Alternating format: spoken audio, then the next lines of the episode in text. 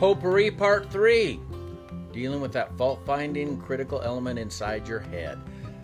Redeeming the Time Brothers podcast, a podcast by Gene Kissinger and Norman Kissinger, two brothers who spent their lives in ministry and raising large families. Our desire is to provide a digital place for those who long belong. And as always, we want to leave a night light on for that night light is out of Philippians chapter 4, verses 18 through 20. But I have all in abound. I am full, having received of Epaphroditus the things which were sent from you, an odor of a sweet smell, a sacrifice acceptable, well pleasing to God. But my God shall supply all your need according to his riches and glory by Christ Jesus. Potpourri is this uh, collection of good smelling things that together individually they smell good, but together they smell great. They're also a category on Jeopardy, it has a hodgepodge of various questions or more, more literal, yeah, questions that, and then answers. Um, I want to talk to about over the next little bit about some potpourri, just general things that have helped me radically. Here's here's number here's one tonight.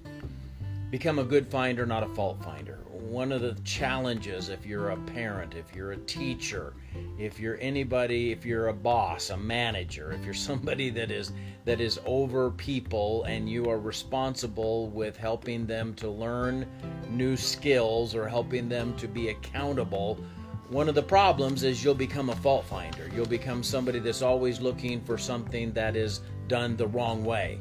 And if you're not careful, that's all you'll do is be a fault finder. I have a massive family, uh, nine children, and it's one of the problems that I face as a father is sometimes because I'm so busy correcting kids, I get into correcting kids mode, and then I'm looking for disobedience or I'm looking for a bad attitude or I'm looking for the wrong thing that's happening and God, fortunately, doesn't do that to me, so I need to be careful not to do that to my kids. I need to learn to be a good finder, not a fault finder. And that's a little bit more challenging because sometimes it goes against our nature. It's not quite so easy. But if we can learn to catch uh, our children, our workers, our uh, people that we're mentoring, catch them doing right things, praise them for those right things then at least we will have established a relationship with them that will handle the times when we do have to correct them. Uh, because people don't care how much you know until they know how much you care. Dear Lord God, I thank you for this day. I pray that you would just be with us. Help us, God, to be more like you, to be more grace based, more mercy driven instead of always fault finding.